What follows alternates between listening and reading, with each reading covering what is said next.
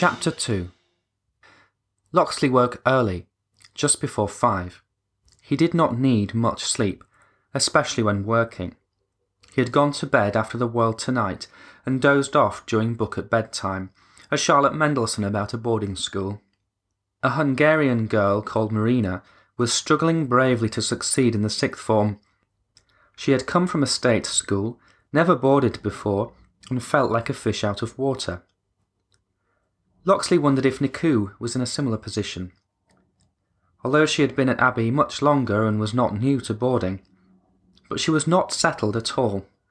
With her father overseas and her mother living locally, he had many questions. Was it a question of status or convenience? Why would a mother do such a thing? In the book, Marina's mother had been driven almost to suicide by the absence of her teenage daughter. Wasn't that a more human reaction? He jumped out of bed and started making notes in his office. Not on a computer, of course. He had no internet either. It was a personal choice not to have a laptop, tablet, or smartphone, but recent leaks here and in America had pushed him to start making notes in a pocket journal that he kept on his person. It had never let him down. It could be hidden anywhere for later collection or destroyed in seconds. Should he feel the need, he could still remember some simple codes using older methods. He was meeting Niku's mother Shirin tomorrow. There was the other matter of the gun found in Sam's shed, concealed as though it could be required at any second. He had not seen Sam since then, and could not mention it anyway.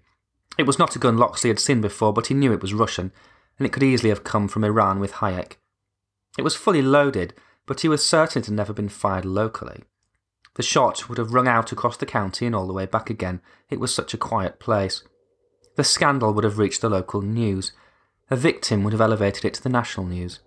So the intended purpose of the gun was for some event in the future, or perhaps purely for insurance. He had to tell Spanton, but he had not decided on the timing. Not before he had met Shirin Hayek. That meeting could shed some light on the purpose of the gun. Locksley showered, shaved, and shat, and then dressed all before six o'clock, over an hour before his car would arrive. That settled another matter that had been bothering him. No more cars, no more commuting. He was going to move into the school this very day, a privilege that had already been bestowed on Miss Leclerc. Was she really a miss? He grabbed his hold-all and stuffed in enough items to last a week. First came pens and so on, then underclothes, then shirts from Charles Tyrwhitt, and then some trousers from Marks and Spencer. Never spend money on trousers in the English climate was one of his father's only sensible tips. Equipped for a week under cover, he threw in a packet of chalk. There was none in the cupboard at school. He wolfed down a bowl of cereal while listening to ten minutes of today. After that, he could bid the silent, lonely old country cottage riddance, but certainly not good riddance. Locksley's usual driver raised an eyebrow at his luggage. They had not required the boot on any previous journey. Going on a trip, sir? Yes. Not sure how long I'll be away. You'll be missed. Just let the office know when you want picking up again. Maybe he knew. This was more like goodbye for good. Locksley did not intend to return to this house, and had decided to tell his office to cancel the lease. He had initially enjoyed the calm tranquillity of the place, but a few days had been quite enough of that. A couple of strolls in the autumn had satisfied his curiosity about the local countryside. After they arrived at school, Locksley skipped his tea with Maria and went looking for Sam. He had no intention of mentioning the gun, but he did need to check on him and pry discreetly. Locksley found Sam easily today. He almost wished he had found him so easily yesterday, saving him the finding of the handgun and therefore this difficult conversation. The difficulty arose because he trusted Sam, or at least a bit more than anyone else here. Even Maria could be working for the French MI6, known as DGSE, the E stood for exterior, or indeed exterieur. She would only have to say DGSE with her accent, something along the lines of DGSE, for him to tell all. Locksley concentrated on the job in hand. He had found Sam in the first shed, not down the steps near the bag with the gun in it, to his small relief. Had it been a shotgun, the effect would have been completely different. Shooting game around and about was a popular sport, especially among Abbey parents. But a handgun had no sporting purpose. It was a pure killing machine. So the clear question on Locksley's mind was who was Sam going to kill and why? Morning, Sam. Sam sort of nodded, sort of shrugged. He was a man of fewer words even than Locksley. I'm meeting Shirin first thing tomorrow. This comment brought a smile to Sam's face, but he still looked a little vacant, preoccupied. Oh, you'll enjoy that, he said. She's harder work than young Niku. How so? Well, why is she coming in? Has Niku been working hard enough? Uh, not bad, but she could be so much better.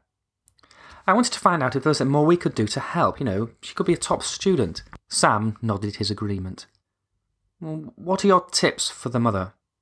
Have some kind of script. She's argumentative. Don't rise to any of that. Do a lot of listening. I'm sure you'll be fine. You haven't heard from the father at all? Sam gave himself away immediately. He turned and walked over to some of the grow bags. Not for a bit, no. I'd like to meet him too, if he ever visits. Well, I'll let you know if he flies over then. I wonder if I should be planting up these seeds yet. It's a bit early, but with March being so cold these days. Oh, good idea, Sam. I'll see you later. If Sam knew Hayek's travel plans, then Locksley would have to get closer still. That information was going to be critical. Locksley taught Niku's class right before lunch. He picked up on the change immediately he saw her.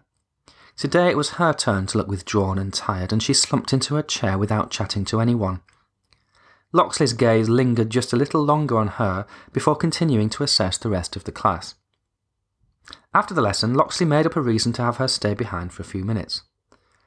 How are you finding modern Britain? he asked her. She shrugged in reply, not offering any words.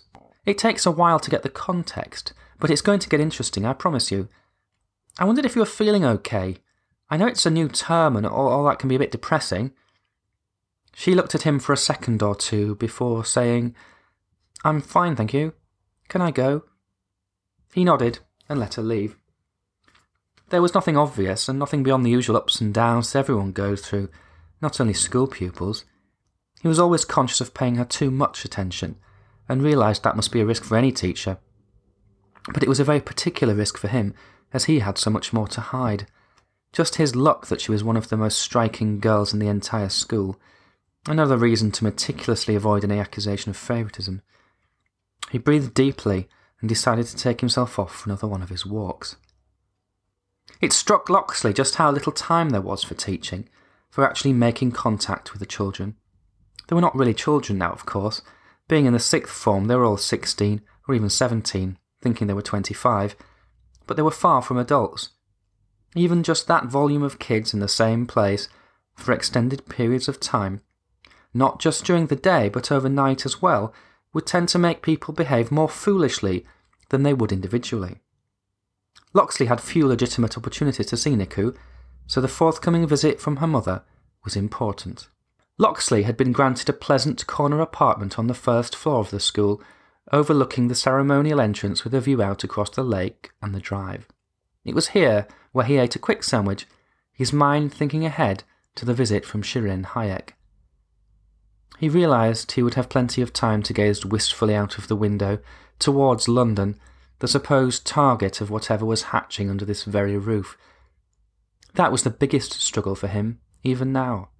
The notion that there was something so profound going on, always just out of reach, just beyond earshot, he felt himself constantly straining to hear something extra, something more, and he feared that this strain would get to him now that he was living at work.